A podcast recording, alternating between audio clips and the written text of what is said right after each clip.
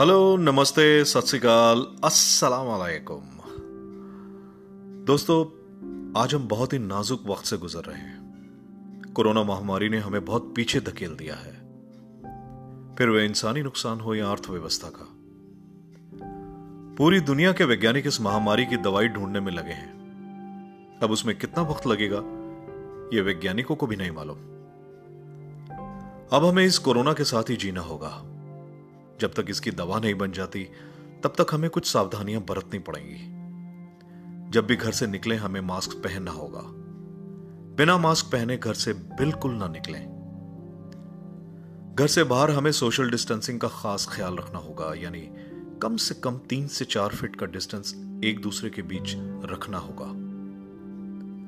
इन सब सावधानियों को अपनी ज़िंदगी का हिस्सा बनाएँगे तो कोरोना महामारी को हम सब मिलकर हरा सकेंगे। बहुत बहुत शुक्रिया। Thank you so much